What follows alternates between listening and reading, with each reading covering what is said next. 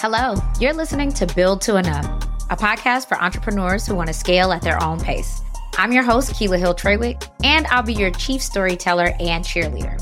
In a world that glorifies endless expansion, we're tuning out the noise and discussing the beauty of enough.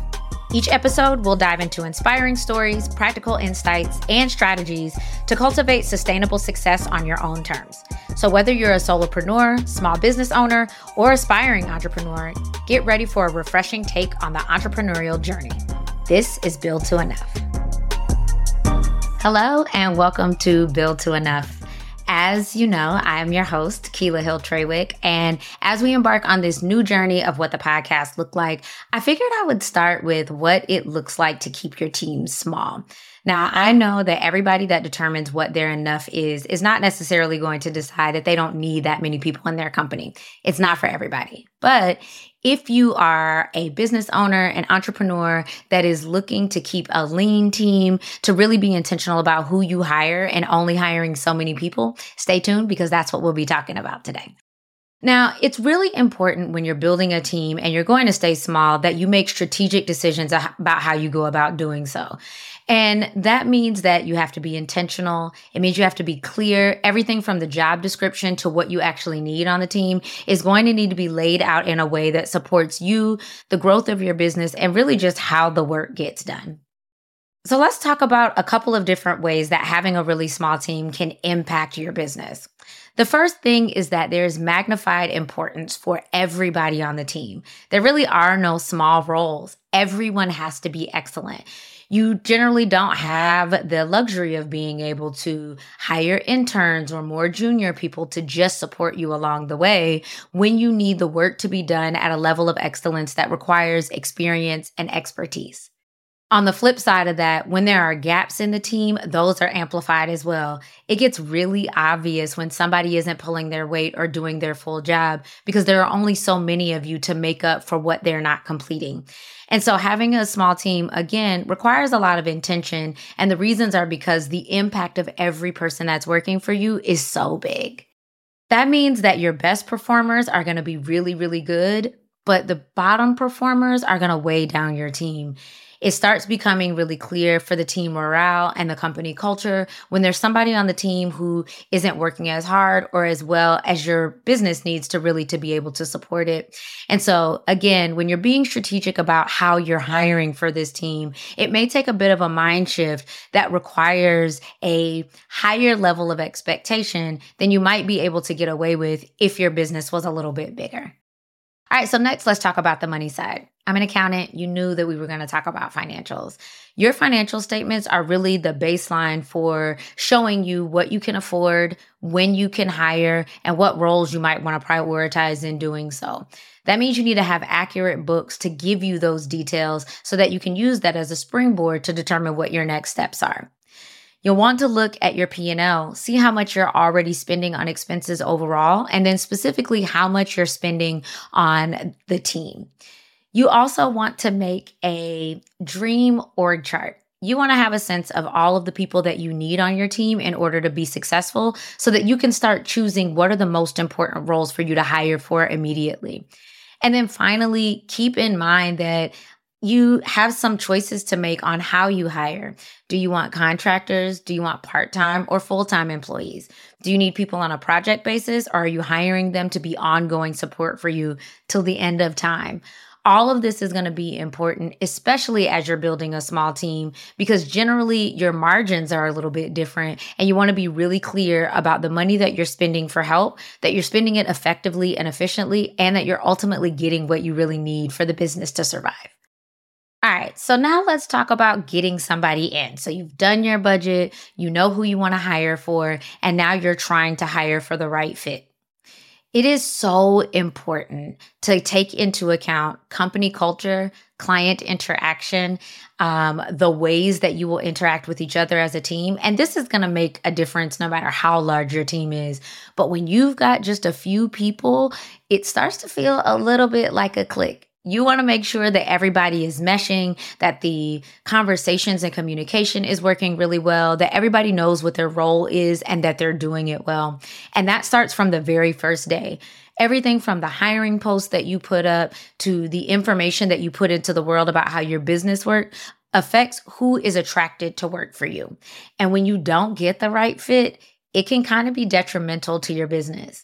You will not always get it right the first time. I can think of several examples where Little Fish hired the wrong fit and it was kind of messy behind the scenes to make that work. It meant that I had to have some very difficult conversations with people that I liked as individuals, but didn't work for the business. We've had a couple of occasions, and I can think of one in particular where somebody just wasn't experienced enough to do the work. The things that I was expecting to be a success at Little Fish that were really going to help me to do my job easier just weren't being completed by them.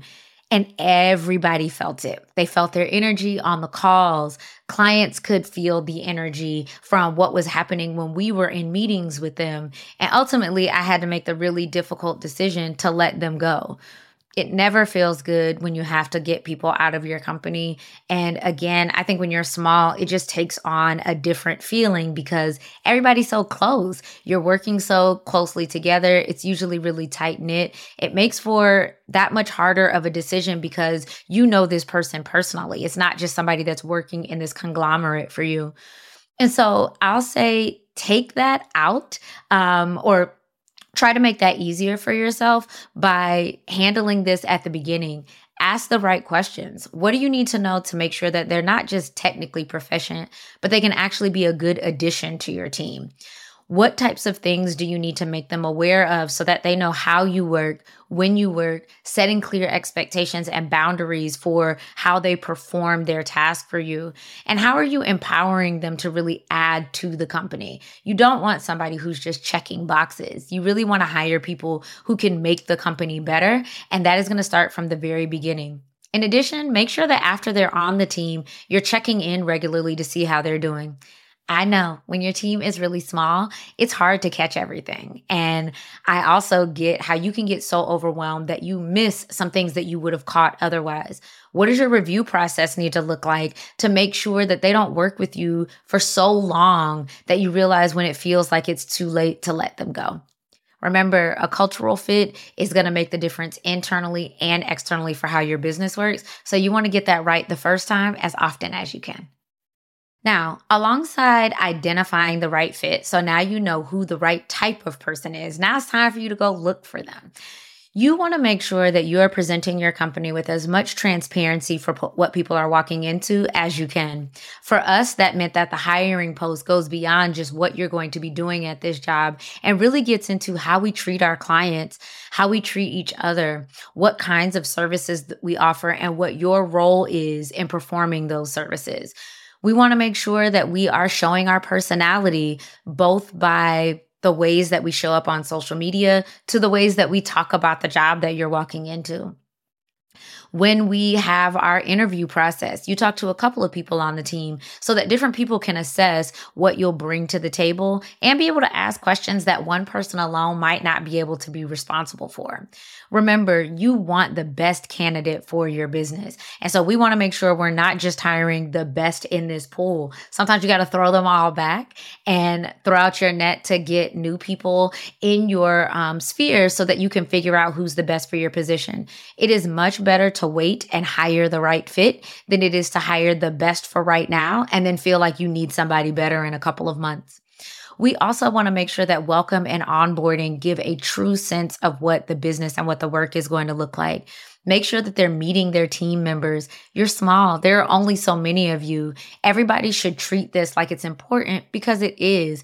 They're not just working in a silo, they're working with all of you. And so we want to make sure that they're getting hands on um, touch points with everybody on the team to know exactly how they'll work together, who they can go to as resources, and really what they should be looking for once they're in that position. At Little Fish, we take that incredibly seriously. While I would never say that a business is a family, I heard the analogy once that a business, and especially a small business, is more like a sports team. Everybody's got to bring their A game, and everybody has a part to play to make sure that the whole is being done with excellence. And so, it is really important every time somebody gets hired, not just for me as the firm owner, but for everybody who's working on the team to make sure that the person that is getting added is making their job easier and not harder. All right, so what did we learn today? I hope that we learned that even if a very small team is not your route, you have some ideas of how to make sure that it can be successful should you choose that way. Remember, everybody that gets added to the team has an amplified role. They need to be excellent, they need to be empowered, and they need to bring new ideas, fresh ideas to the company so that they can really improve it. They're not just being hired for their expertise, they're being hired for their brains, for their ability to problem solve. And you want to make sure that they know that that's available to them. Next, make sure that your books are in order. If your financials are set, your decisions about who you hire next, when you bring people onto the team, and what would really make the most impact in terms of growing the team, that decision is that much easier because you know where the dollars lie for it. So make sure that you're always up to date on your financials, a running theme on this podcast, but especially because it will help you budget and to be really intentional about how you make those next steps about hires. Next, make sure that you are creating a culture that people want to be a part of, that you're looking for people that fit that culture, and that you're intentional about making sure that the people that you bring onto the team are going to be an addition and not a subtraction. It can be really hard to hire when you're small. And we'll talk about how it can be helpful to add outsourcing or people that can support you along this journey. But don't think that just because you're a small business, you don't deserve the best of the best. Everybody that works for you needs to make sure that your business is going to strive, that you are going to rocket launch all of your services and everything that you're doing into the atmosphere, and that you have strong support at every level of the business in order for you to be able to carry out your promise. We love talking to you on this podcast, and we'd love to work with you if we're a good fit. Feel free to head to littlefishaccounting.com to learn more about what we do and potentially partner with us if we're a good fit for you. We'll see you next week. Thank you for tuning in to another episode of Build to Enough. If you enjoyed today's episode, don't forget to subscribe, rate, and share the love with your fellow entrepreneur friends. And make sure to sign up for the Build to Enough newsletter. The link is in the show notes. Stay tuned for more episodes as we continue to redefine success one intentional step at a time.